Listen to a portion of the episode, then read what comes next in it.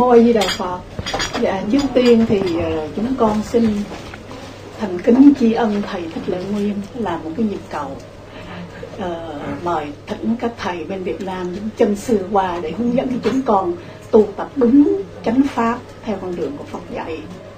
Bao nhiêu năm qua đây thì tụi con ở đây uh, tu nhưng mà giống như là con rắn không có đầu.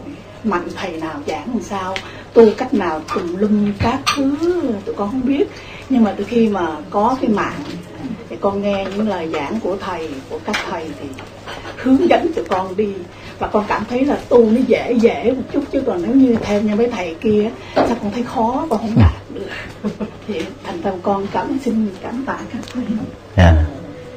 và con có một cái câu hỏi con thắc mắc uh, khi thầy giảng uh, những cái bài pháp á, thì uh, trong cái tâm con hồi xưa mà trước cái thập niên 60 thì con có học cái môn uh, tâm lý học và đạo đức học. Thì con con nghĩ nhưng mà không biết con nghĩ có đúng hay không. Tức là cái môn Phật học không phải là tôn giáo phải không thầy? Nó cũng là một cái môn triết học mà nó gồm vừa vừa tâm lý vừa đạo đức nhưng mà nó khác một cái chỗ là nó nói lên cái nhân quả con người. Nó đưa lên cái sự giác ngộ hiểu biết và để giải thoát phải không thầy? Đó là một câu hỏi à, rất là thú vị. À, Phật pháp á, thì nó có ba kho tàng. Kho thứ nhất là kho chân lý thường được à, dùng trong hán việt đó là kinh tạng. Kinh tạng đó là sutta pitaka mà sutta đây đó là nói về dhamma dhamma đó tinh hoa của nó là chân lý. Thì đây là cái mảng mà phần lớn đó chúng ta mới tiếp cận được một thiểu số các kinh điển thôi. Mà nếu tu theo đạo Phật pháp môn đó ví dụ như ờ, trong ờ, pháp môn tịnh độ thì chúng ta chỉ đọc được ờ, chừng ba bài kinh kinh a di đà, kinh vô lượng thọ, kinh quán lượng thọ. Còn tu theo thiền tông thì phần lớn chúng ta chỉ đọc bát nhã tâm kinh, rồi kim cương và pháp bảo đàn. Là tu theo mặt tông thì chúng ta đọc một vài bài kinh thần chú thôi. Rồi còn cái mảng kinh đó, mà Đức Phật để lại trong 45 năm thuyết pháp của ngài, trung bình là ba chục ngàn bài. Thì hiện nay đó là các Phật tử tại gia đó là tiếp cận cái mảng gọi là kho tàng chân lý là quá ít à, từ chỗ đó mình cảm thấy nó hơi à, mơ hồ và giống như một hệ thống tôn giáo giống như các tôn giáo khác vậy. Mảng thứ hai đó là kho tàng đạo đức. À, hán việt á, dịch là à, luật tạng. À, trong tiếng bali gọi là vinaya pitaka thì nó là những cái hướng dẫn về đời sống đạo đức chia làm đạo đức tại gia và đạo đức xuất gia. Và đây là cái bản rất quan trọng để hoàn thiện phẩm chất nhân cách của chúng ta trong đời để từ đó từ phàm thành chân nhân chân nhân thành tiệm và thánh nhân là tiệm và thánh nhân trở thành là thánh nhân là cao nhất trở thành phật. Mảng thứ ba đó là kho tàng triết học. À, hán việt gọi là luận tạng. À, tiếng ờ, bali gọi là um, uh, abhidhamma. À, abi đó là siêu việt dhamma đó là chân lý chân lý siêu việt được trình bày dưới góc độ gọi là triết học thì à, trong cái mạng triết học đó, nó có ba cái trụ cột rất quan trọng. Đó là trụ cột xã hội và chính trị. Thì từ tòa lệ quyên là cái người tu sĩ ở trong cộng đồng Việt Nam ở hải ngoại nói chung nha. Tốt nghiệp à, về à, chính trị học, rồi về luật học, rồi về các cái ngành học thuộc về khoa học xã hội nhân văn. Thì đó là những cái kiến thức nó rất là quan trọng mà trong kinh điển Đức Phật dạy rất nhiều. Nhưng rất tiếc là trong quá trình truyền bá đó phần lớn là các tu sĩ đó bỏ quên đi. Cho nên các phật tử ít biết đến cái mảng quan trọng này. Cái trụ cột thứ hai đó là đạo đức học. Ờ, đạo đức học như là có có cái phần ờ, là là, là uh, luật tạng đó. Thì cái mảng này nó rất là phong phú. Thì mảng thứ ba đó là tâm lý học. Thì toàn bộ cái triết học ứng dụng của Phật giáo là phân tích về tâm. À, trong mối liên hệ giữa nó với cái thế giới trần cảnh để tạo ra các cái phản ứng nhận thức các thái độ nhận thức rồi các cái giới hạn nhận thức rồi nỗi khổ điệp đau từ những cái nhận thức sai lầm rồi an vui hạnh phúc từ những cái nhận thức đúng. Thì như vậy đó khi mà tiếp cận Phật giáo dưới góc độ là tâm lý học và đạo đức học đó thì chúng ta sẽ thấy cái mạng ứng dụng đó, của đạo Phật nó nó nó rộng mở rất là to. Và càng đọc vào càng thực tập theo lời Phật dạy dưới góc độ tâm lý học và đạo đức học đó chúng ta mới thấy là Đức Phật là vĩ đại. Đi trước các cái ngành học này đó là hai mươi mấy thế kỷ nhưng rất tiếc là chúng ta ít khai thác về về phương diện này. Cho nên um, lời khuyên của chúng tôi là mong các quý phật tử đó ngoài các pháp môn mà mình đã thực tập trong nhiều thập niên qua hay là nhiều năm qua thì các quý phật tử nên tạo thêm một cái thói quen mới là đọc càng nhiều càng tốt các bài kinh phật đã được dịch ra tiếng mẹ đẻ. Còn ai biết tiếng anh thì đọc thêm các bản dịch tiếng anh. Vì tiếng anh đó, họ dịch rất là trong sáng văn phạm cú pháp là từ vựng nó rõ ràng lắm, chứ nó không có à, đa nghĩa, rồi văn phạm hơi hơi hơi phức tạp giống như là chữ hán. Từ đó đó chúng ta dễ dàng hiểu sâu được, hiểu một cách khó hệ thống và hiểu thấu đáo được những lời kinh kinh Phật dạy. Và khi mình hiểu được điều đó rồi đó, chúng ta sẽ thấy rằng là đạo Phật không phải là một tôn giáo nhất thần hay là đa thần giống như là các tôn giáo khác. Mặc dù trong đạo Phật có một cái phương diện tín ngưỡng được phát triển về sau này, do đạo Phật đó là được truyền bá qua các cái nước khác nhau. Mà ở mỗi nước đó nó có phong tục, tập quán tín ngưỡng khác nhau. Cho nên cái ảnh hưởng đó đã làm cho đạo Phật có thêm một cái mảng tín ngưỡng. Nhưng mà tín ngưỡng không phải là bản chất của đạo Phật. Còn là bản chất thật của đạo Phật đó là là một loại triết học về tâm lý, về về về đạo đức ứng dụng để giúp cho chúng ta giải quyết toàn bộ, gọi là, nỗi khổ và niềm đau. Rồi chỉ bày chúng ta những cái kỹ năng để đi đến an vui và hạnh phúc cho nên là tiếp cận đạo Phật từ góc độ này đó thì chúng ta sẽ thấy rằng là đạo Phật quả thực là như đạo Phật đã nói thiết thực hiện tại. Tức là có thực tập là có kết quả liền ngay lập tức chứ không phải là uh, chờ mấy chục năm sau mới trổ quả. Hay là chờ sau khi chết đó, chúng ta mới đạt được cái cái an lạc của nó. Và nó phải có mặt ngay cái giờ phút hiện tại này. Cho nên về phương diện đó, đó nếu ờ, các quý phật tử nào uh, thích đó, thì nên vào cái trang web là chùa giác ngộ com à, của thầy thì trong đó nó có cái tổng mục lục ở bên phía tay trái. Thì quý vị mở ra hai cái mục đó là giảng về à, chuyên đề bấm vào một chuyên đề. Thì nó có cái chuyên đề là về là à, à, dẫn nhập triết học Phật giáo. Để chúng ta biết về đạo Phật dưới góc độ triết học. Rồi ở cái mục à, giảng về à, luận tạng thì bấm vào đó nó có cái là thành với thức luận. Đó là một cái tác phẩm chuyên sâu về tâm lý học đạo đức ứng dụng của Phật giáo mà tác giả của nó là ngài Quyền Trang. À, vị tam tạng pháp sư rất là lỗi lạc ở trong lịch sử Phật giáo của Trung Quốc sống vào thế kỷ thứ bảy tây lịch. Nhưng rất tiếc đó Ngô Thừa Ân đã đã phát họa ra một đường Quyền Trang đó là gọi là có lòng từ bi mà không có trí tuệ. Thậm chí là cái cái tri thức của Quyền Trang ở trong à, Tây Du Ký đó còn thua con khỉ Tôn Ngộ Không nữa. Nhưng trên thực tế đó là trí tuệ của ngài Quyền Trang là khó tìm thấy một người tương đương. Thì cái tác phẩm thành với thức luận đó mô tả được cái cái cái cái cấp độ tri thức của ngài. Về phương diện là tâm lý học ứng dụng và trị liệu. À, trong việc hình thành ra một cái tác phẩm là tâm lý học Phật giáo rất là sâu sắc. Quý vị có thể là nghe 18 bài giảng về cái môn học đó để mình sẽ thấy rõ được cái cái phương diện chiều sâu à, của đạo Phật với cái hai góc độ này. Còn nếu mà ai thích nữa thì à, có thể tiếp cận à, cũng trong trong cái phần giảng mà chuyên đề đó thì nó có cái phần à, à, logic học Phật giáo tức là tiếp cận đạo Phật dưới góc độ logic à, về ngôn ngữ. Hoặc là một ờ, cái cái cái tác phẩm khác đó là à, triết học ngôn ngữ Phật giáo. À, tức là tiếp cận Phật giáo dưới góc độ ngôn ngữ. Về phương diện này đó thì Đức Phật không thua gì thậm chí là đi trước Wittgenstein một triết gia lỗi lạc hàng đầu về triết học ngôn ngữ và phân tích của phương Tây thời kỳ hiện đại.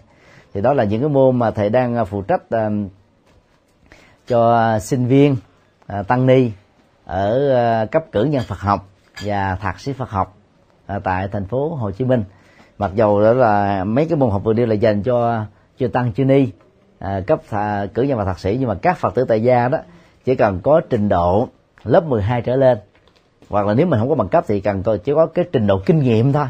Chúng ta cũng có thể tiếp cận được và hiểu được những cái những cái cái giáo lý Phật pháp à, về các góc độ ứng dụng này để chúng ta có thể sử dụng nó trong đời sống thực tiễn à, xin à, chúc tất cả được an lành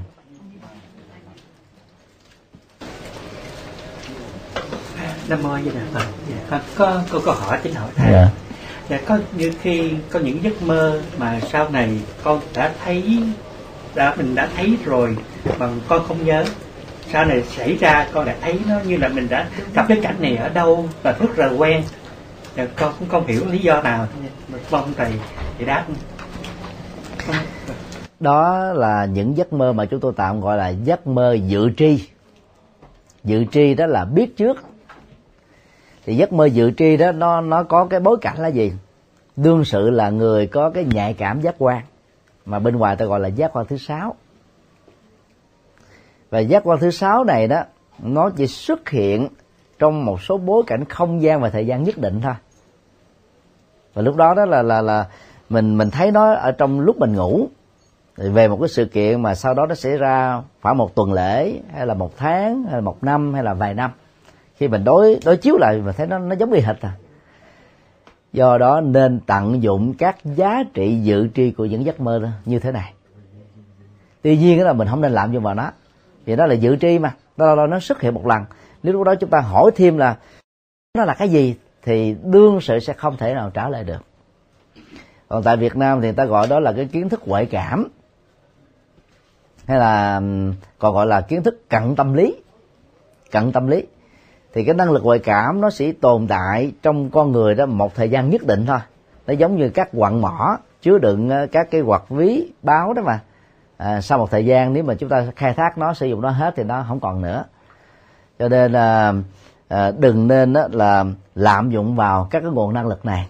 Vì đôi lúc á, à, khi mà mình để cho ý thức mình can thiệp vào đó các nhận thức đánh giá chúng ta về các cái thông tin đó nó cũng bị sai lệch thôi. À, tại phương tây thì à, bà Volga đó được xem là một cái nhà tiên tri lỗi lạc. Bà ấy là một người mù à, dự đoán được cái thế chiến thứ nhất rồi à, thế chiến thứ hai rất là chuẩn xác nhưng mà sau khi bảy qua đề đó thì người ta lợi dụng vào cái danh tiếng của bảy để đưa ra những cái câu chuyện giật gân mà phần lớn đó nó làm khủng hoảng tâm lý của những người đọc những cái thông tin mà bị gán kết là bà. Ví dụ như à, năm 2010 thì ta đã đưa ra hàng loạt các thông tin ta nói là bà Volga dự đoán uh, ngày tận thế vào uh, vào vào năm 2012 rồi cách đây vài tuần á, thì người ta lại đưa ra những cái thông tin là bà Volga dự đoán rằng là năm 2016 đó châu Âu là sẽ biến mất khỏi thế giới à, mà nó bắt đầu bằng cái cái cuộc uh, chiến tranh tôn giáo. Đó là giữa những người theo thiên chúa giáo tin lành giáo chánh thống giáo anh giáo tức là cái khối của kitô giáo với những người theo là hồi giáo. Mà cụ thể đó là cái nhóm nhà nước hồi giáo tự xưng is thôi. Thì đó là những thông tin thất thiệt. Thực tế cho đến thời điểm mà bà quân ra chết á, thì bà ấy không để thêm những thông tin gì nữa. Dự đoán của bà ấy à, à, sau này như người ta đã gắn ghép mà cho nên đó là ai có được cái nguồn à, được gọi là à, giấc mơ dự tri hay là các cái kiến thức dự tri đó thì cũng nên đó là là đánh giá nó dưới góc độ khoa học. Nếu nó đúng thì mình sử dụng nó phục vụ cho các mục đích à, dân sự cao đẹp. Chẳng hạn như mình mình mơ biết là uh, ba tuần sau nữa nó sẽ có uh, động đất ở một chỗ nào đó. Mà từ trước đến giờ những cái dự tri đó đều chuẩn xác chưa có xác suất sai thì lúc đó chúng ta dự báo và phối hợp với các cơ quan à, khí tượng thiên văn để mà cảnh báo cho những cái cư dân ở vùng này. Ờ, các cái con vật đó như con kiến đó, nó có cái khả năng dự tri đó rất là tốt. Ví dụ như toàn bộ kiến mà tự động ở dưới đất nó bò lên trên cây nó trú ẩn ở một cái nơi cao hay là nó di cư một tới một nơi khác thì chúng ta biết là lũ lụt chuẩn bị xuất hiện ở chỗ này. Hoặc là có các con vật khác nó có những cái cái kiến thức nhạy cảm tương tự để đi dự báo để nó bảo toàn tính mạng của nó thôi. Cũng là một cái năng lực dự tri nhưng mà nó không làm dùng vào nó. Nó sử dụng cho các mục đích để bảo toàn tính mạng của nó thôi. Ngoài cái những cái giấc mơ dự tri đó thì nó còn có những cái loại giấc mơ. Đó là những cái rối loạn của cảm xúc. Do chúng ta sống vào ban ngày, những ước chế cảm xúc, những lo lắng, sợ hãi, căng thẳng, hoang mang, sầu, bi, khổ, u não, không giải tỏa được, không buông xả được, không kết thúc được, thì tối khi ngủ đó, chúng sẽ được tái diễn lại dưới hình thức này hay dưới hình thức khác và chúng ta chính là đạo diễn và cũng là người viết kịch bản của những cái ức chế cảm xúc đó. Thì đừng bao giờ đánh đồng những giấc mơ đó, có những nội dung đó với những giấc mơ dự tri và chúng ta cũng không không cần phải đi gặp các ông loại thầy bói hay là những cái ông thầy mà lý giải các nội dung giấc mơ. Như ở phương tây ta thường có khuynh hướng đó. Vì giấc mơ đó nó là cái cái cái cái bản sao của cảm xúc bị rối loạn mà chúng ta chưa làm chủ được cảm xúc trọn vẹn khi chúng ta còn thức thôi cho nên hãy khép lại các cái nội dung giấc mơ này. Một nội dung giấc mơ thứ ba đó nó cũng là một cái cái phản ứng của cảm xúc mà liên hệ đến những người quá cố của chúng ta trong gia đình. Ví dụ như là vợ nằm mơ thấy chồng về chồng nằm mơ thấy vợ về hay là con cái thấy cha mẹ về vân vân hoặc là cha mẹ than thở ở dưới âm phủ à, lạnh lắm à, không có áo quần mặc không có cơm ăn à, thiếu thuốc thang vân vân thì tất cả đó là những ức chế tâm lý. Mà nó tùy theo cái mối quan hệ gia đình và xã hội của chúng ta đối với người quá cố. Mà mỗi người đó có một cái nội dung là mơ khác nhau. Chúng ta cũng không nên bận tâm về những loại giấc mơ kiểu này. Bởi vì theo đức phật đó, ở trong kinh tạng bali đó, sau khi chết, chỉ trong vài tích tắc, người ta đã tái sanh vào trong cơ thể của một người mẹ mới rồi. Rồi trung bình 10 tháng sau đó là trở thành một cô cậu bé mới rồi còn theo đạo Phật đại thừa tức là đại thừa của Trung Quốc á, thì thế cái thời gian tối đa để một người sau khi chết phải tái sanh đó là 49 ngày, không có trường hợp ngoại lệ. Như vậy nếu người thân của chúng ta đã chết quá 49 ngày, thì toàn bộ những nội dung giấc mơ liên hệ đến người đó là hoàn toàn vô nghĩa, là do chúng ta tự dựng lên bởi cái ức chế của cảm xúc thôi. Do đó nó không có một cái giá trị gì để để chúng ta phải lo lắng gì nữa hết á và sau 49 ngày, mọi tình thương đối với người quá cố hãy khép lại đi. Và chúng ta dẹp cái bàn thờ của người đó đi, để quên cái nỗi đau trong tháng đi tử biệt và thượng cái di ảnh đó. Nếu đó là ông bà cha mẹ của mình đưa trên bàn thờ gia tiên chung thôi, chứ không còn phải thờ phượng cúng nữa. Còn là phật tử thuần thành đó, thì chúng ta chỉ cúng các tuần thất thôi và nhất là nên cúng tại chùa. Rồi trong trường hợp là chùa cứ có tại trung tâm này chúng ta, chúng là tự gia thì mời các thầy tới cúng rồi sau cái cúng đó mình hãy an tâm rằng đó là người thân của mình đã được giảng sinh rồi. Nói một cách an ủi mà, giảng sinh rồi. Còn nói một cách đó là thực tế hơn á, là đã tái sinh rồi. Mà tái sinh rồi đâu còn ở đó nữa đâu mà mình lo. Cho nên đó nhân danh người quá cố, chúng ta làm các việc thiện ích, cần thiết. Như ví dụ ờ, cúng chùa ờ, hay làm các phật sự, hay làm các thiện sự. Nhân danh người đó để hồi hướng công đức cho người đó, thì kẻ còn lẫn người mất đó được cộng hưởng từ cái việc việc làm này chung. Thì đó là ba nội dung giấc mơ mà phần lớn chúng ta thường gặp. Riêng giấc mơ dự tri là có giá trị nhất thôi. À, và chúng ta không cần phải lý giải nó, tại sao tôi có như thế. Cứ hiểu đơn giản rằng là trong cơ thể của con người đó, khoảng một ngàn người thì thỉnh thoảng có một hai người. Do cái cấu trúc đặc biệt của cơ thể sinh học của mình làm cho mình được, có được những cái giấc mơ dự tri đó. Và có một số người đó là dự tri mà không cần phải mơ, dự tri trong lúc mình mình còn khỏe ở ban ngày thấy rõ mọi thứ, mọi mọi vật đó, thì hãy tận dụng nó cho các mục đích cao quý thôi. Khi nào hết, đừng luyến tiếc nó, và đừng có tiếp tục sống ảo rằng là tôi tiếp tục còn những cái năng lực này. Năm 2003 2013 đó, tại Việt Nam đó được gọi là cái năm đại họa của các nhà ngoại cảm. Người ta phanh phui ra những cái thất bại của các nhà ngoại cảm và những cái dối trá của những nhà ngoại cảm, những cái phù phép bơm phòng cái cái thực lực của của những nhà ngoại cảm để trở thành như là cái tiếng chuông cảnh báo về việc đó là rất nhiều người Việt Nam trong đó có những người Phật tử lệ thuộc vào các kiến thức thông tin do các nhà ngoại cảm tự xưng hoặc là các nhà ngoại cảm không còn năng lực nữa đã tự uh, à, truyền bá. Để từ đó đó cho quay trở về lại với phương pháp gốc của Đức Phật. Đó là gì? Đó là tin vào nhân quả giải quyết các vấn đề trên nền tảng của nhân quả thôi chứ không chạy theo gọi là thầy bùa thầy pháp thầy cúng thầy đồng bóng thầy nhân điện thầy ngoại cảm thầy bắt ma và từ đó chúng ta mới có cơ hội giải phóng được các cái nỗi sợ hãi ờ, vốn liên hệ đến các cái loại thầy này. Từ đó chúng ta có một đời sống đó nó thanh thản hơn thông dong hơn tự do hơn và hạnh phúc hơn. Và nói tóm lại dù là giấc mơ loại nào nói theo kinh á, à, thủ lăng nghiêm á đều là à, vọng tưởng hết và cần phải khắc phục và vượt qua đó. Nhất là những giấc mơ chúng ta thấy là phật đến đó là uh, rờ đầu thọ ký rồi phóng hào quang vân vân. Thì trong kinh thủ lăng nghiêm vẫn liệt đó là thuộc loại là ma à, ngủ ấm. Và cụ thể đây là, là đó là tưởng ấm. Do cái tưởng của chúng ta mà nó tạo cho ta rất nhiều các cái giấc mơ. Giấc mơ lành giấc mơ ác giấc mơ tốt giấc mơ xấu và những cái giấc mơ dự tri theo đức phật là chúng ta phải vượt qua hết tất cả những cái thông tin liên hệ đến các loại giấc mơ này để chúng ta luôn luôn lúc nào cũng sống mình ở trong trạng thái tỉnh thức. À, được như thế đó thì ngày à, lẫn như đêm. À, trong lúc thức cũng như lúc mà chúng ta đang ngủ chúng ta vẫn làm chủ được bản tâm mình. Và có được như thế đó, thì con người mình trở nên là hạnh phúc đích thực. Rồi tiếp theo câu hỏi kế tiếp. Cho con hỏi. Rồi. ờ, thầy không ăn thịt vì thầy phải nói là thầy giết một con vật đó. Nhưng mà cái cái cây nó cũng có cái cái đời sống của nó nó cũng theo, cái ánh nắng nó cũng vì nó cũng có cái đời mà thầy đi chặt thầy đi thầy lố thầy ăn cũng là một cái giết cái đấy. Giữa hai sự sát hại giết các loài động vật đặc biệt là gia súc và giết các loài thực vật để ăn thì việc ăn thực vật vẫn tốt hơn về nhiều phương diện khác nhau. Vì nếu chúng ta tuyệt đối hóa vấn đề, chúng ta không còn cái gì để ăn. Nếu không ăn thực vật thì ăn cái gì mà sống? Không thể tồn tại được. Cái đó thì không ai phủ định. Bây giờ đó là giữa hai sự lựa chọn. Chúng ta phải chọn lựa cái tốt hơn.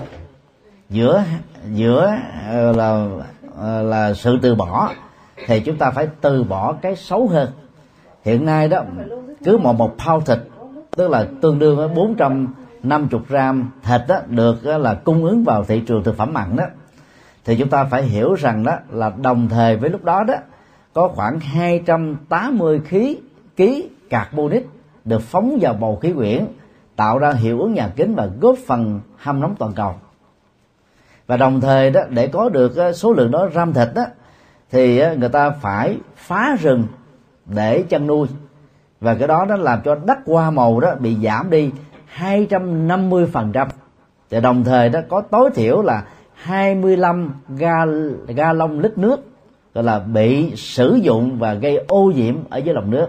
Như vậy là ăn thực phẩm mặn đó dẫn đến ô nhiễm môi trường, ô nhiễm đất, ô nhiễm nước, ô nhiễm không khí và tăng trưởng hâm nóng toàn cầu đang khi chúng ta tiêu thụ các thực vật đó, thì cái mức ảnh hưởng xấu trong ba phương diện vừa nêu so với cái ăn thực phẩm mặn á, nó không đáng kể. Do đó là dầu, các thực vật vẫn có sự sống, nhưng mà việc ăn nó đó, nó không làm tổn hại lòng từ bi của chúng ta. Và nó không gây cái hiệu ứng nhà kính, không gây hâm nóng toàn cầu. Cho nên đó Phật giáo vì thế khích lệ quần chúng ăn chay trường. Còn nếu ai mà không ăn chay trường được đó thì cố gắng đừng trực tiếp giết các con vật. Hãy mua các thực phẩm đã được chế tác rồi.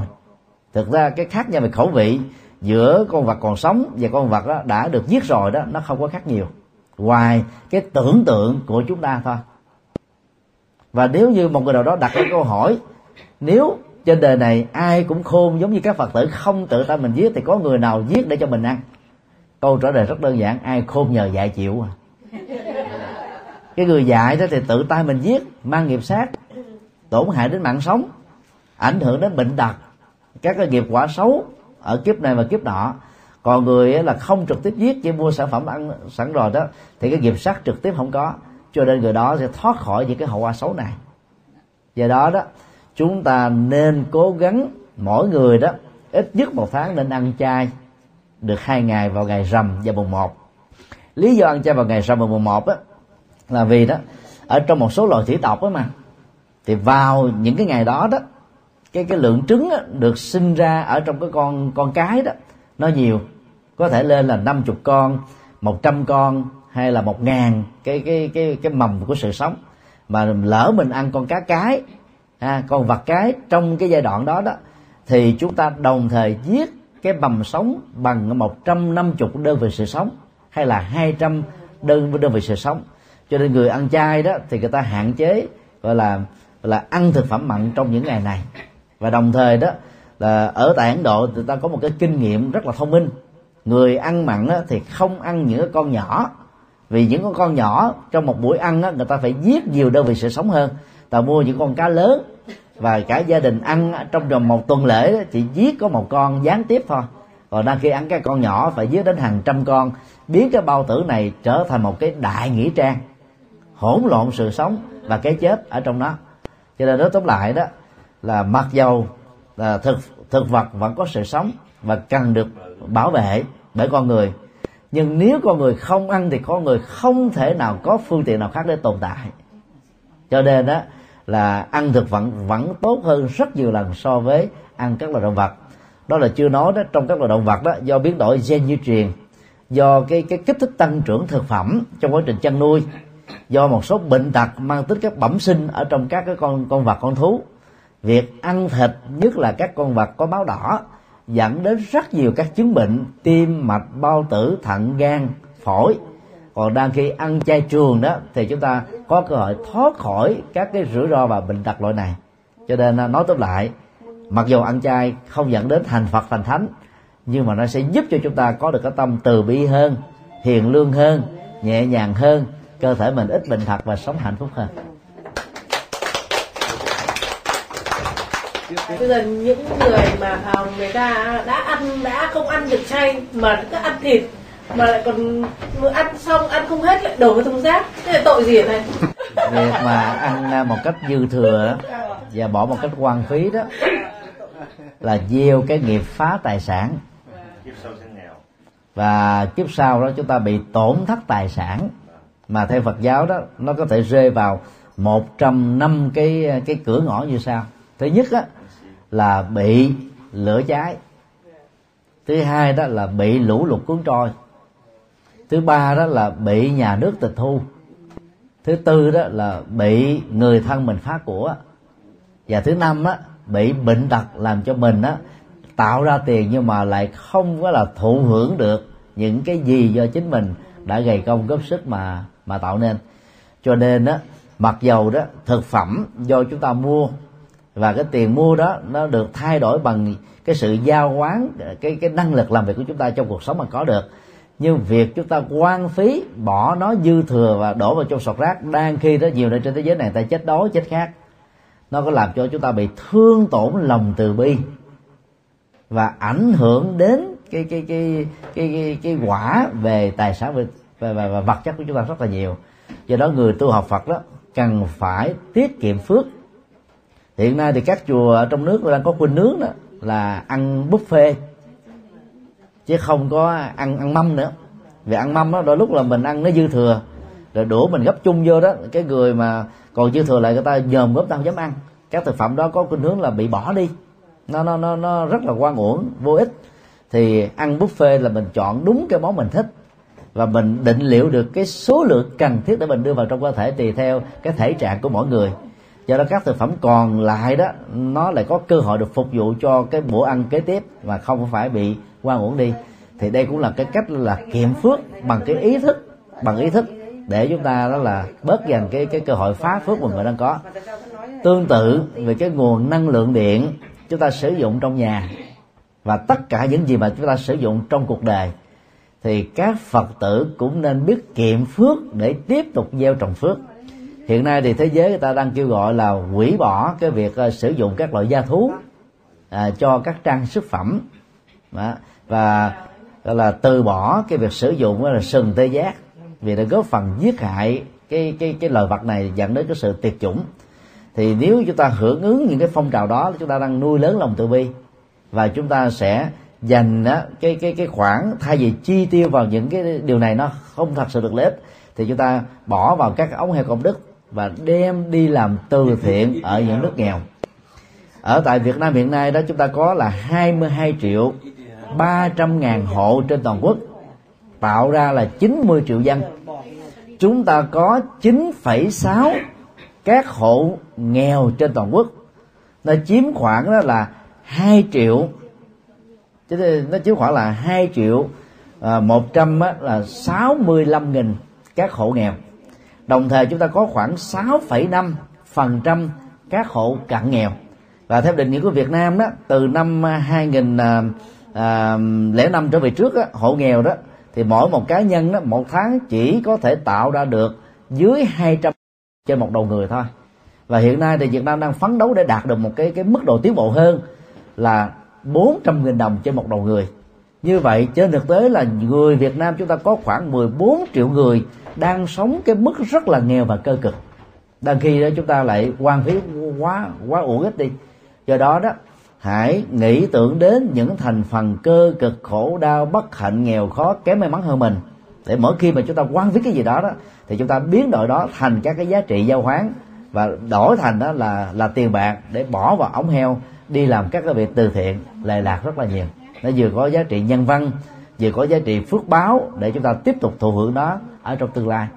Cho nên người tu học Phật đó sẽ nỗ lực kiệm phước và tiếp tục làm phước, gieo phước để cái phước báo đó nó theo mình trên từng cây số và bằng cách này đó chúng ta trở thành những người thông minh trong việc là sở hữu và sử dụng phước một cách đó là thích đáng à, xin các bạn khác À, xin chào Phật, còn đây là một câu uh, cuối để người ta chuyển với Mẹ Thành ạ. À, bạch thầy, người Phật tử tại gia có nên tụng kinh Pháp Hoa hay kinh Thủ Năng Nghiêm không? Con thấy các thầy Việt Nam tụng uh, vào 4 giờ sáng hoặc là 5 giờ sáng ở tại chùa anh đi học rồi. Kinh pháp hoa là một bản kinh triết lý đại thừa cao siêu. Nếu chưa trải qua các bản kinh căn bản, mà trình độ chúng ta dưới đại học, thì việc đọc vào kinh pháp hoa nó giống như là dư mồm như liếc không hiểu gì hết. Vậy này cũng giống như là mình chưa học qua cộng trừ nhân chia, mà tiếp cận với là mai chẳng có học làm sao hiểu được. Cái này nó có thì cái cao không thể hiểu được. Cho nên đó kinh pháp hoa đó được các trường Phật học nổi tiếng trên thế giới như là ở Nhật Bản, hay là tại Ấn Độ, đào tạo vào năm thứ hai của chương trình thạc sĩ Phật học. Còn các sinh viên thạc sĩ năm thứ nhất và sinh viên cử nhân á của bốn năm đó hoàn toàn không cần phải học đến cái này vì tôi học không hiểu. Và hiểu nó không do đó các phật tử mở lòng mà vào đọc liền kinh pháp hoa là, không phát huy được cái giá trị hiểu của kinh đó mà cái đã không hiểu rồi đó dễ dẫn đến tình trạng tín ngưỡng kinh điển tức là đọc một câu lại một lại đọc một chữ lại một lại để mong kỳ vọng cho được bảy ngàn hai trăm câu đức nói trong kinh từ một bài kinh triết lý, chúng ta biến cái đó trở thành là kinh tín ngưỡng, nổ nải vô cùng. Kinh thủ lăng nghiêm thì gồm có hai phần. 90 phần trăm là nói về à, về bản chất của ta.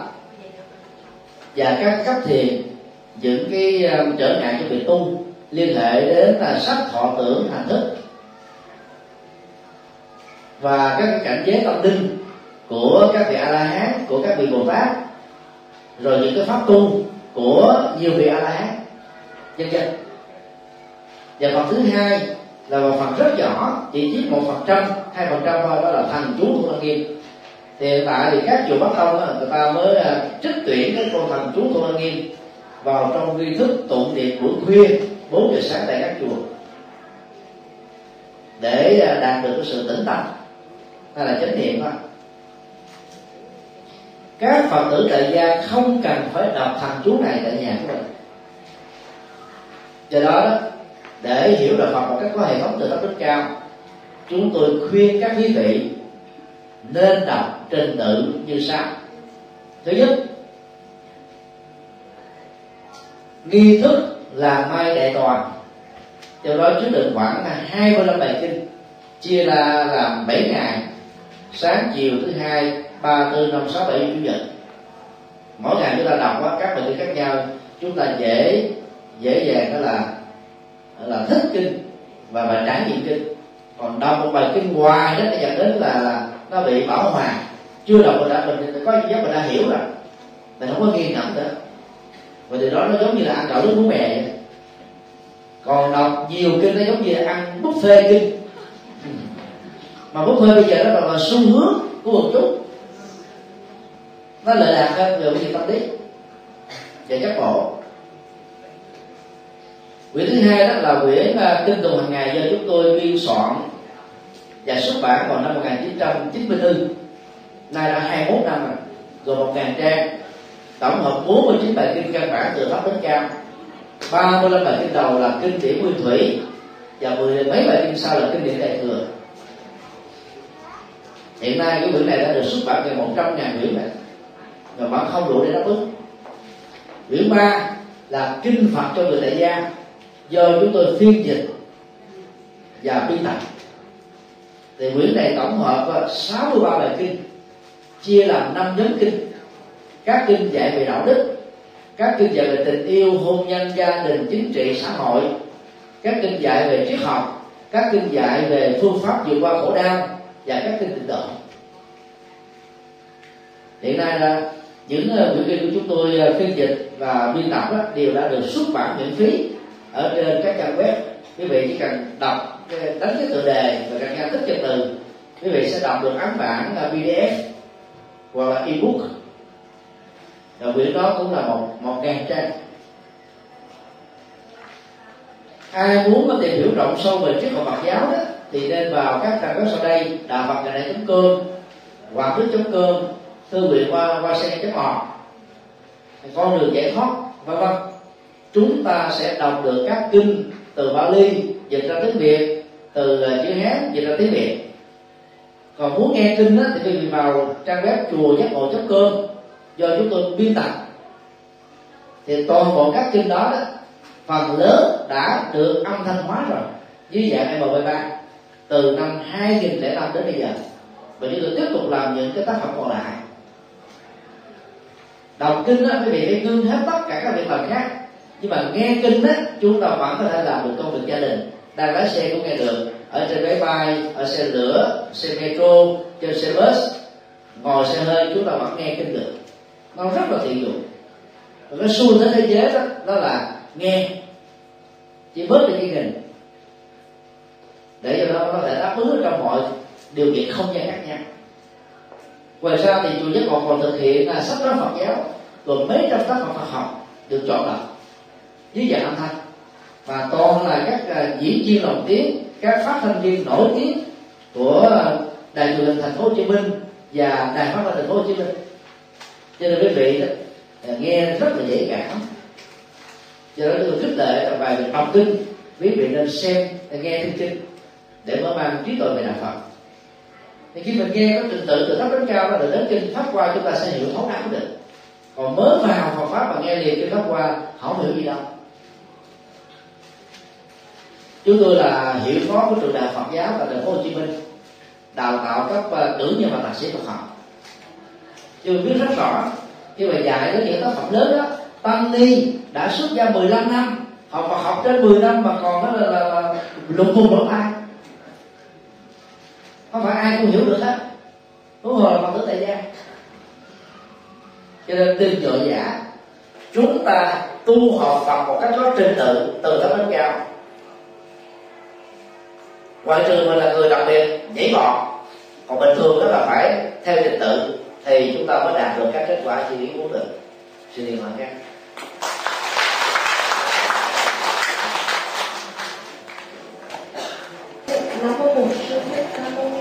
À, con xin gửi đến à, thầy một câu hỏi đó là à, khi mình đi tam bảo thì mình à, Phật có dạy là mình không được thờ thân thờ má thờ quỷ. Nhưng mà à, trong cái uh, tín ngưỡng của người Việt Nam mình và cùng những người châu Á nói chung ấy, là mình có thái thơ thân tài mẫu địa bản thân gia đình có cùng có làm việc này thì không biết là như vậy thì nếu như đi ngược lại với uh, lời dạy của Đức Phật thì bây giờ cách giải quyết như thế nào để cho ổn thỏa? Thì ổn thỏa đúng? Thì cách giải quyết đơn giản là như thế này. Quý vị cứ đem ông thần tài thổ địa táo quân vũ thiên nguyệt nữ mẹ sinh mẹ độ quan tất đế quân. Tới gặp thầy trụ trì nơi mà mình đang sinh hoạt đó giao lại cho các thầy xử lý.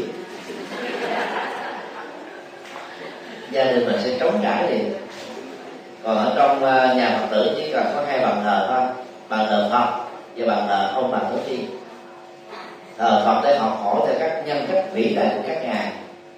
Còn à, thờ ông bà cha mẹ để uống nước nhớ nguồn và báo hiếu. Để duy trì văn hóa hiếu thảo trong gia đình. Nếu quý vị biết cái câu uh, chuyện về ông táo đấy thì có lẽ là không ai thờ ông táo nữa đâu vì ông táo là cái chết là khổ đau chết cháy do một bà và hai ông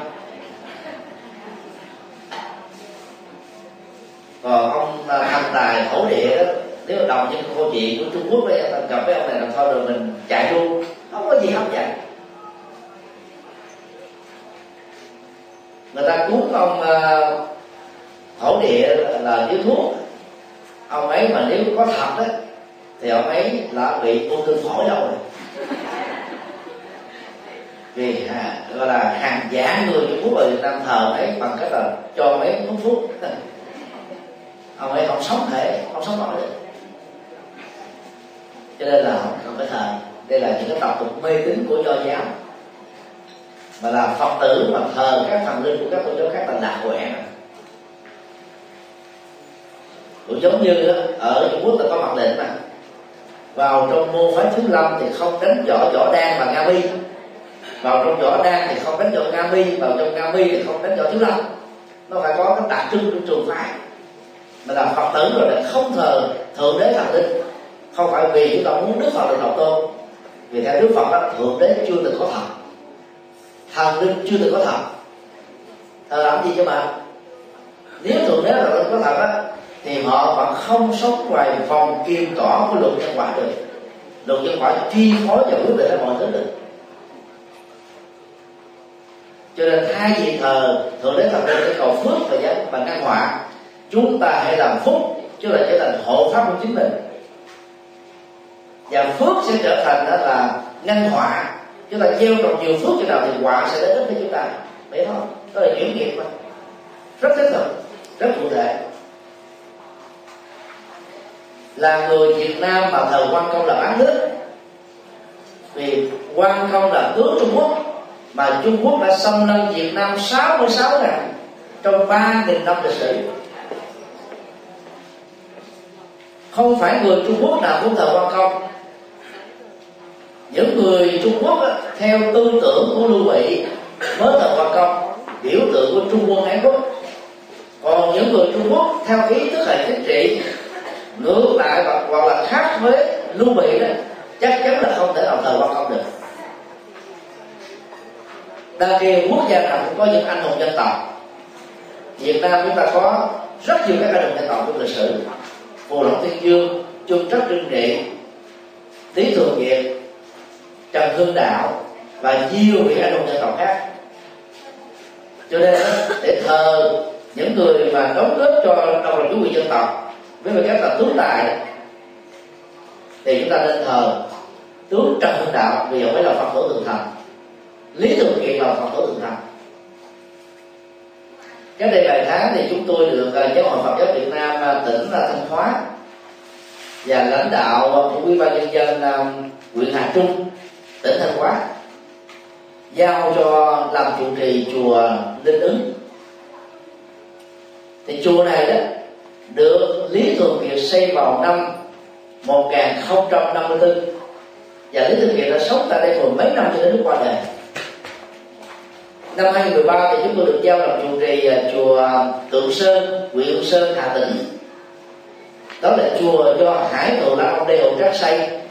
Và Hải Thượng Lạc Ông Đê Hậu Trác là sống tại đây làm hướng tại đây phụng sự nhân sinh đó là hai mươi mấy năm còn lại trong đời. Mình là người Việt Nam thì phải thờ thần anh hùng dân tộc Việt Nam.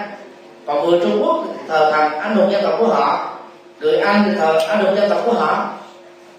Chứ người Anh không thể thờ anh hùng dân tộc của Pháp Pháp không thể thờ anh hùng dân tộc của Anh. Thì không có lý do gì là người Việt Nam mà chúng ta thờ anh hùng dân tộc của Trung Quốc được, hay của bất kỳ một quốc gia nào được. Cho nên là nếu chúng ta muốn lập thêm một bàn thờ thứ ba ngoài thờ Phật và thờ cha mẹ, thì quý vị nên thờ anh hùng dân tộc Trần Hưng Đạo, anh hùng dân tộc Lý Thường Kiệt.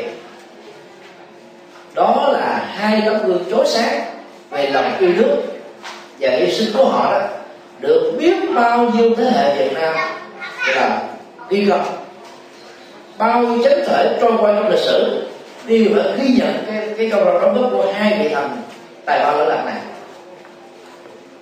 Chúng ta gọi là thần, là vì chúng ta tôn kính họ thôi. Chứ còn sau khi chết đó là các vị đại tá sinh hết. Không có ai mà trụ lại ở trong cái đền thờ để chúng ta thờ đâu. Nhưng chúng ta vẫn thờ. Thần là chúng ta đặt cao vai trò của con người một cách để thừa nhận cái đóng góp to lớn của họ trong việc bảo vệ độc lập chủ toàn của dân tộc Việt Nam. Trong uh, bằng phái quy y và ngay trong lễ quy y đó thì chúng ta được hướng dẫn cái câu quy y Phật bất quy y thiên thần quỷ vật đây là bốn đối tượng nha. Thiên á, là thượng đế. Thượng đế trong mỗi tôn giáo đều có danh sư khác nhau. Thượng đế chưa được có thần cho nên không thờ thượng đế. Thần đó là các thần linh. Các thần linh thuộc các tôn giáo đa thần. Thần tài tổ địa táo quân cổ thiên quyền nữ mẹ sinh mẹ độ và thế vương là các thần của trung quốc, các thần của tôn giáo, là phật tử chúng ta không thờ. Còn các thần của phật giáo là hộ pháp bảo vệ phật pháp. Đó là một thức nhân cách hóa, để chúng ta noi gương và làm theo. Quỷ là ma quái, có nhiều chùa phái tôn giáo tín ngưỡng là thờ các loại ma quỷ, cúng kiến cho các loại ma quỷ để phù hộ cho mình người phật tử không thờ ma quỷ. Nhưng mà là ông bà cha mẹ đã qua đời. Thứ tư đó là phật. Đó là chùa phái bái phật phái. Ví dụ như ờ, ai cập đó, là thần linh của họ là nửa người nửa thú. Đầu là đầu thú cả. Còn thần linh của ấn độ đó là con bò con rắn con khỉ con uh, con voi ta khi theo đức phật đó các loại động vật đó là phước báo kém hơn con người. Cho nên chúng ta không cần phải thờ các con vật, vì con vật phải phấn đấu nhiều trong kiếp của bằng con người. Có lý do gì mà con người đi thờ con vật? Nhưng mà con người phải thương con vật, vì nó kém hơn nó hơn chúng ta. Cho nên chúng ta hãy bảo hộ mạng sống của chúng có một số giáo phái thì thờ các vật như là cục đá cục sỏi, hay cái cây, vân vân đó là những tín ngưỡng mê tín cho nên đó nương tựa vào phật rồi đó chúng ta không thờ thượng đế thần linh rồi à, ma quái và các à, phật linh. Người ấn độ thì còn thờ cái chư phật. Là đó là chư phật của thượng đế. Cái cái nguồn gốc của sự à, là là là khai sinh sự sống. Hoặc là người ấn độ cũng đồng là thờ luôn cái, cái âm phật của người nữ khắp nơi. Những người theo đạo Phật giáo họ buổi sáng người ta lấy sữa trắng mà nguyên chất người ta chế vào cái cái vật thể có hình thù là cái cái dương vật âm vật để ta mong cầu con cái mong mùa màng đó là là là, là mỗi thu. Mong có làm ăn đó là mua hay bán đắt. Đó là mê tín gì đó không có thật. Cho nên đó, tu học Phật đúng nghĩa chúng ta phải tay chào chính chuyện với các hình thức mê tín gì đó chúng ta trở nên sáng suốt, bản lĩnh, hiểu biết, không sợ hãi nữa. Vậy đó chúng ta mới sống hạnh phúc trong đời. Còn ai còn sống với bên cái gì đó đó, kiên cử cái này, sợ hãi cái kia, lo lắng cái nọ, mà không dẫn đi tới đâu hết cho nên à, để rút lại đó, thì chúng tôi xin à, nhắc như thế này nè. Là vào thường thành, chúng ta phải tránh đi đến các loại thầy sau đây. Thầy bùa thầy pháp, thầy bói thầy phong thủy, thầy địa lý, thầy nhân điện thầy ngoại cảm, thầy đầu phóng, thầy bắc ma. Xa lắm các loại thầy này được hạnh phúc à còn gần những thầy đó, còn là nghe những thông tin mê tín. Chúng ta bị ám ảnh theo, bị ảnh hưởng theo, bị cuốn hút theo. Rồi đó là chưa nói những hậu quả bị làm tiền đó. Ta vẽ về cho chúng ta đầy được tâm lý. Sau đó người ta mới yêu cầu cúng cái này cúng cái nọ mà tất cả được quy đổi thành tiền cả tiền mất mặt mang. Không có lợi gì hết. Các loại bói toán phần lớn chúng tôi đều nghiên cứu qua. Từ uh, uh, tử vi bói bài xem nhân tướng xem chỉ tay bác môn thần khóa kinh dịch. Chúng tôi đều nghiên cứu đều làm được hết và mới thấy thấm thiết tại sao đức phật cấm không nên làm những nghề này. Và đức phật đó nói rằng là đây là những nghề tà những nghề xấu, những nghề thấp kém. Mặc dù đó là những nghề đó tiền vào nhanh lắm. Nhưng mà là phật tử, tu rằng đó chúng ta không nên chạy theo các nghề đó. Lệ thuộc vào những kiến thức của những nghề đó. Không có năm tháng tốt xấu, ngày giờ tốt xấu gì hết. Không có kiên cưỡng gì hết chúng ta chỉ tìm những ngày tháng nào nó thuận duyên với mình. Thuận duyên được hiểu là gì? Là ngày đó mình muốn có bao nhiêu người đến thì có được người đến. Mình tổ chức khóa tu, bây giờ mình tổ chức vào chủ nhật, đó là ngày nghỉ lễ, ngày cuối tuần. Chứ mà tổ chức khóa tu vào ngày thứ hai đi. Thì dòng ngày thứ hai có cái ngày là ngày ngày ngày phát lộc phát tài, giàu sang phú quý đi nữa. Tổ chức một ngày đó là phá sản thôi. Vì ai đâu đến, không ai đến là sao có tiền cả. Sáu, bảy trăm bản anh cho một cái ngày tu còn đi vô ngày chủ nhật chùa đó là ngày, ngày sát chủ ngày trùng ta ngày đi tán này nữa cũng có người cũng dường cái đó chúng ta gọi là ngày thuận duyên là thuận duyên đó là thuộc vào văn hóa của từng quốc gia cho nên là xa lánh về cái gì đó chúng ta mới thật sự được an lạc và hạnh phúc chắc câu hỏi cuối cùng Hết rồi.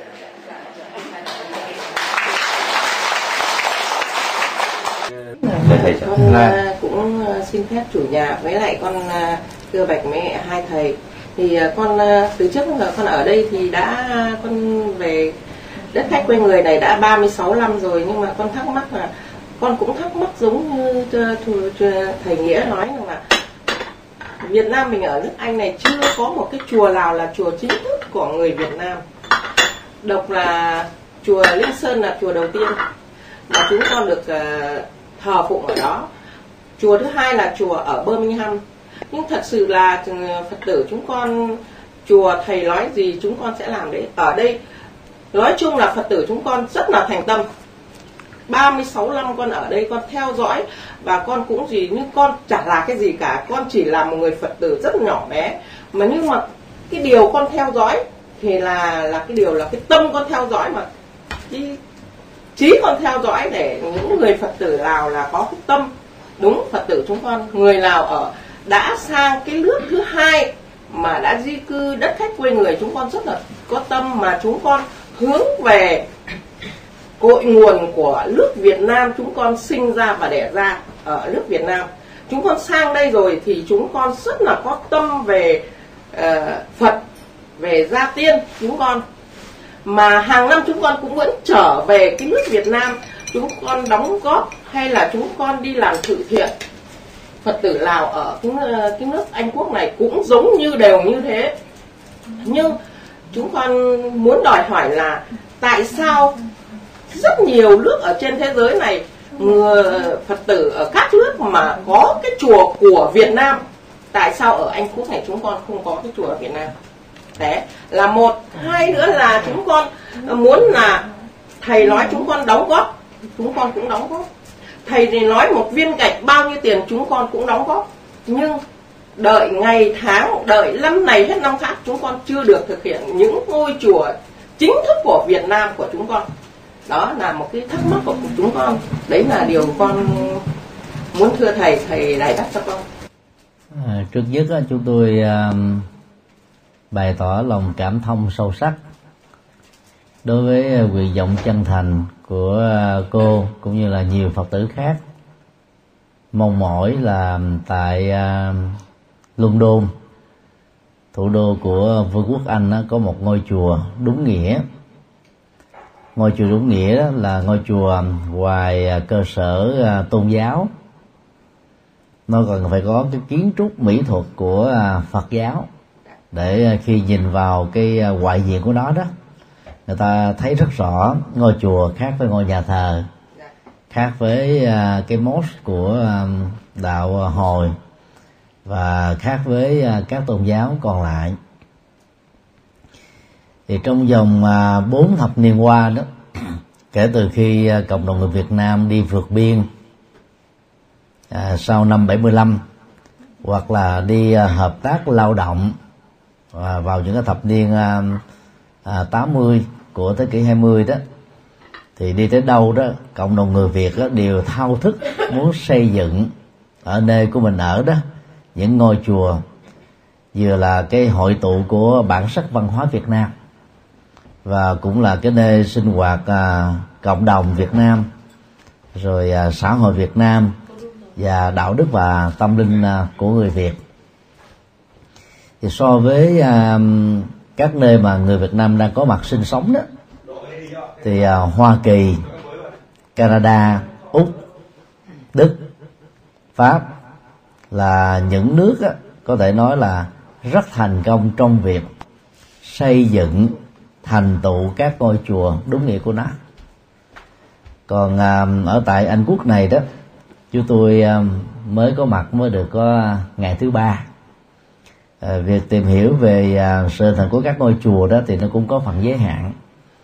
Nhưng ngày hôm qua đó thì à, khi à, tra khảo trên à, hệ thống à, tìm kiếm google đó thì à, chúng tôi à, mới thấy cái điều mà thượng tọa lệ quyên à, chủ tịch hội phật việt nam à, tại à, tại anh đó chia sẻ đó là một hiện thực. Đó là giá cả đất đai và bất động sản ở tại anh này đó cao hơn cái mặt bằng tương tự ở các quốc gia còn lại. Thì giá nhà ở cái vùng zone 1, zone 2 đó còn là từ à, 1 triệu cho đến vài triệu bản Anh. Zone 3, zone 4 đó cũng năm sáu à, trăm ngàn bản Anh. Nếu chúng ta đó tìm kiếm những cái diện tích nhà tương tự ở các quốc gia khác như là Mỹ hoặc là Úc á, thì giá rất là thấp. Ngay cả những ngôi nhà thờ phá sản đóng cửa có nhu cầu bán lại đó thì giá cũng không dưới một triệu ba bản Anh. Đang khi đó cùng diện tích đó chất lượng đó chất liệu đó đó ở tại Hoa Kỳ đó chúng ta mua chừng khoảng à, hai trăm ngàn ba trăm ngàn Mỹ Kim thôi. Như vậy à, trung bình đó là cái giá cả thị trường về nhà cửa và bất động sản tại Anh đó, cao từ 3 cho đến 10 lần so với các quốc gia khác. Có lẽ đây là một trong những nguyên nhân rất là khách quan, dẫn đến tình trạng đó, cho đến bây giờ đó, những nỗ lực của các thầy đi trước đó, ở tại Anh, nói chung và London nói riêng đó, là khó thành tựu được như ý nguyện, đó là có được một ngôi chùa là đúng nghĩa là ngôi chùa của Việt Nam. Điều à, thứ hai đó về vấn đề xây dựng một ngôi chùa đó nó phải có ba giai đoạn. Giai đoạn một á, là xây dựng một cái ngôi chùa dạng thô. Giai đoạn hai đó là xây dựng nội thất cho chùa. Mà theo đó đó các cái mỹ thuật kiến trúc văn hóa đặc sắc của người Việt đó mới thể hiện được một cách trọn vẹn. À, tư cho phần nội thất đúng với cái mỹ thuật của ngôi chùa nó cao gấp hai lần cho đến nhiều lần so với phần xây dựng thô. Và ở ờ, tại ờ, vương quốc anh nói riêng và nhiều nơi ờ, ở, ở nước ngoài nói chung đó thì à, các cái tốt thợ chuyên về mỹ thuật chùa chiền văn hóa kiến trúc mỹ thuật ở Việt Nam hầu như là không có. Thì đó là những cái khó khăn mà theo chúng tôi đó rất là khách quan. Cho nên ở rất nhiều nơi đó người ta đã muốn nhưng mà cũng khó mà có thể thể hiện được cái cái phong cách mỹ thuật như là các ngôi chùa ở tại Việt Nam. Có thể à, có những cái lý do khác nữa tức là à, những vị đảm trách những cái vai trò vận động để xây dựng chùa nhưng à, chưa có thể à, đủ sức để thu hút hết các cái quần chúng phật tử vây về để đóng góp hoặc là vì những lý do khách quan nào đó có những sự đóng góp nhưng lại chưa có thể thực hiện được cái cái nguyện vọng như là sự trông đợi của quần chúng. Dẫn đến tình trạng là cho đến à, thời điểm hiện nay là đầu năm 2016 chúng ta chưa có một ngôi chùa nào đúng nghĩa là ngôi chùa Việt Nam theo um, hai phương diện. Thứ nhất là kiến trúc mỹ thuật. Thứ hai đó là à, sinh hoạt hợp pháp với tư cách đó, là một hoạt động tôn giáo được chính quyền à, ở vương quốc Anh này à, là thừa nhận và điều này nó cũng xảy ra một cách tương tự đối với Hoa Kỳ. Mặc dù chúng ta có khoảng ờ, gần 200 ngôi chùa của cộng đồng Phật giáo Việt Nam xây dựng trong bốn thập niên qua. Nhưng những ngôi chùa có giấy phép hoạt động tôn giáo đích thực và thực thụ đó cũng chưa đầy là ngón tay. Thì đó là cái khó khăn chung mà chúng ta phải à, chấp nhận. À, cái khó khăn đó nó liên hệ đến cái cái nguồn tài chính mà các quý phật tử đó phát tâm đóng góp để xây dựng và phát triển một ngôi chùa. Đời sống kinh tế ờ, tại ờ, vương quốc anh này quá quá khó khăn. Và có lẽ đây là những cái nguyên nhân rất khách quan dẫn đến cái tình trạng như vừa nêu. Ghét cái việc ờ, quá khứ qua một bên vì tinh thần Phật giáo mình là lấy cái hiện tại làm chính và hướng đến một cái tương lai cao quý.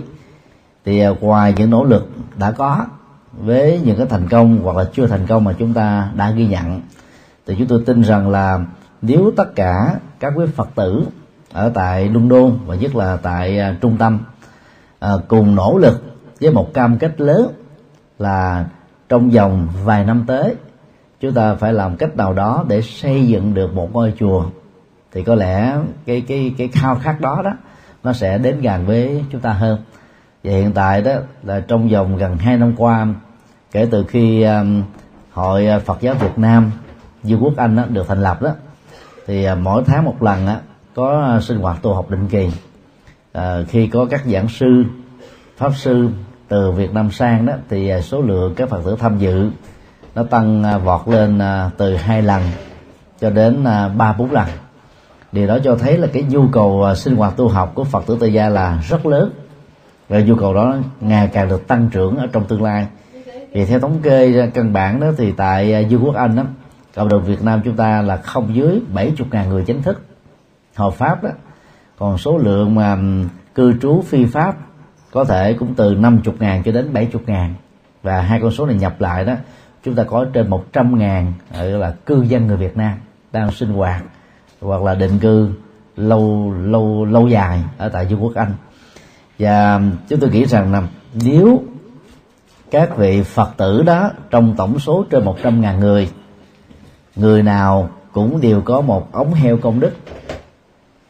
Theo nghĩa đó là mình à, tình nguyện bỏ vào những cái khoản dư à, sau khi đi chợ búa hay là những cái giao dịch buôn bán à, vào trong cái ống heo công đức này đó.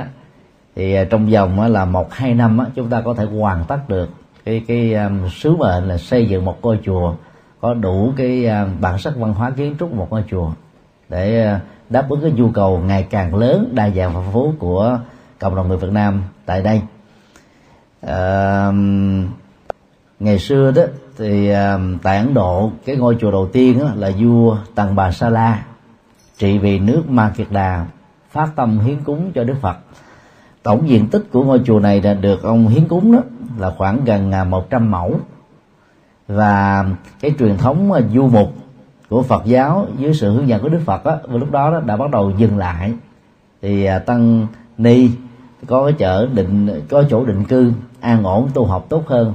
Và do vậy chỉ trong vòng một năm sau đó thôi cái ánh sáng à, chân lý của đạo Phật đó lan tỏa rất là nhanh với sự thu hút rất là lớn. À, ảnh hưởng à, của đạo Phật đó, ra cộng đồng của Ấn Độ đó cũng rất là đặc biệt. Rồi um, noi gương um, đức vua Tàm Bà Sa La đại tỷ phú, cấp cô độc, mà tên thật của ông đó là Tu Đạt, đã phát nguyện xây dựng ở quê hương của mình là thành xá vệ, nước Cô Sa La, một ngôi chùa có diện tích là trên ba chục mẫu. Chùa đó đó được gọi tên là kỳ thọ cấp cô độc viên, gọi tắt đó là chùa kỳ viên, tức là vườn cây đó. Ngự quyển thì do thái tử kỳ đà phát tâm chia sẻ cúng còn phần đất á, là do đại tỷ phú cấp cô độc và phát tâm cúng dường cho đức phật. À, lấy cái cái điện tích đó mà chùa này được gọi là chùa kỳ viên. Thì tại nơi này đó đức phật đã dừng chân 24 năm 9 tháng trong số 45 năm truyền bá chân lý của Đức Phật. Thì đó cho thấy là cái cái địa điểm này nó rất là lý tưởng cho nên Đức Phật đã xây dựng nên một cái công trình vĩ đại. À, mà theo đó đó biết bao nhiêu thế hệ tân tài của Phật giáo tại Ấn Độ đã được đào tạo nên tại ngôi chùa này. Như vậy là các hoạt động Phật sự đó chỉ có thể được lớn mạnh khi mà ngôi chùa đã được xây dựng hoàn thành và như ý. Và trong ngôi chùa đó đó các cái sinh hoạt tu và học tiêu chuẩn đó được diễn ra định kỳ và thường xuyên. Cho nên à, bằng à, cái cái cái cách đóng góp à, định kỳ mà thường các cái tổ chức những cái à, hội đoàn à, tôn giáo trên thế giới người ta thường làm đó đó là đóng à, gọi là à, quyệt à, quyệt liễm hay là tuần liễm hoặc là niêm liễm đó. Với một cái số tiền căn bản nào đó đó thì sau một thời gian đó chúng ta mới có được một cái khoản tiền căn bản để mà mua một cái cơ sở tạm thì tại đây theo luật pháp của anh như chúng ta đã biết rồi để mà được uh, ký một cái hợp đồng à, mua bán một cái cơ sở à, hoặc là nhà thờ hay là trường lớp hoặc là phân xưởng mà nơi đó chúng ta có thể chuyển thành à, đất D1 để làm cái chức năng tôn giáo đó thì à, chúng ta cần phải có tối thiểu là 30 phần trăm. Thì cái giao dịch đó mới có thể thành công. Mà đang khi à, một cái diện tích đất nhỏ một cái khu xây dựng nhỏ thôi nó đã một hai triệu bản anh rồi như vậy chúng ta phải cần có tối thiểu trung bình đó là 500 ngàn à, phản anh thì mới có thể bắt đầu khởi sự cho cái công trình à, mua mua đất. Rồi sau đó chúng ta phải cải tạo à, từ à, cái um, cái cấu trúc nhà cửa à, có sẵn đó thành cái à, dáng dấp của một ngôi chùa. Và bước thứ hai hoàn thiện đó bằng cái kiến trúc mỹ thuật đặc sắc của ngôi chùa đó thì nó lại tốn thêm những cái khoản tiền khác và khoản đó là phát tâm của các quý phật tử cúng dường cho nên thay vì à, chúng ta ngồi buồn tiếc cho những cái nỗ lực quá khứ chưa được thành công thì à, tất cả chúng ta đó hãy khép cái quá khứ đó lại. Mỗi người một bàn tay và chúng ta kêu gọi những người thân bằng quyến thuộc của mình có tấm lòng đó cùng nỗ lực làm công việc đó cùng bỏ vào ống heo công đức. Ví dụ những cái thành viên chính thức đó thì chúng ta có thể phát tâm uh, chẳng hạn như 100 bản anh 200 bản anh 300 bản anh cho một cái cái khoản nhất định nào đó mà đóng góp càng nhiều hơn thì càng tốt. Thì cái công trình nó sớm được thành tựu một cách mỹ mãn. Thì trong ờ, thời gian qua đó ở tại Việt Nam chúng tôi xin nói hai cái tỉnh thành mà Phật giáo mới được phục hồi trong vòng mấy năm thôi.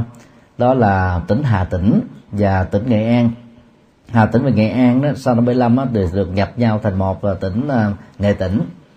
Thì hai tỉnh này có khoảng 800 mấy chục ngôi chùa bị xóa sạch trong cái um, giai đoạn cải cách văn hóa của xã hội chủ nghĩa tại Việt Nam. Thì khoảng ờ, gần 10 năm trước đó, hòa thượng thích bảo nghiêm từ Hà Nội vào trong ờ, Hà Tĩnh để um, à, tái xây dựng lại Phật giáo tại đây. Thì trong dòng nỗ lực gần 10 năm qua thôi đó thì ờ, tại đây đã thành lập ở trên ba chục ngôi chùa rồi. Và có những ngôi chùa đó diện tích của nó đó là đến hàng mẫu. Rồi cái diện tích xây dựng nó là đến mấy ngàn mét vuông cái chất liệu xây dựng là bằng à, loại gỗ quý. Ít nhất là chúng ta đã có được ba ngôi chùa đẳng cấp như thế đã thành công. Và những ngôi chùa lớn khác đang được tiếp tục xây dựng. Và chúng tôi được à, may mắn giáo hội giao phó làm à, chủ trì của chùa Tượng Sơn ở huyện Hương Sơn, tỉnh Hà Tĩnh. Cho nên mới biết được những cái nỗ lực đáng khích lệ này. Còn riêng ở Nghệ An đó thì Phật giáo mới được hình thành cách đây có 3 năm thôi.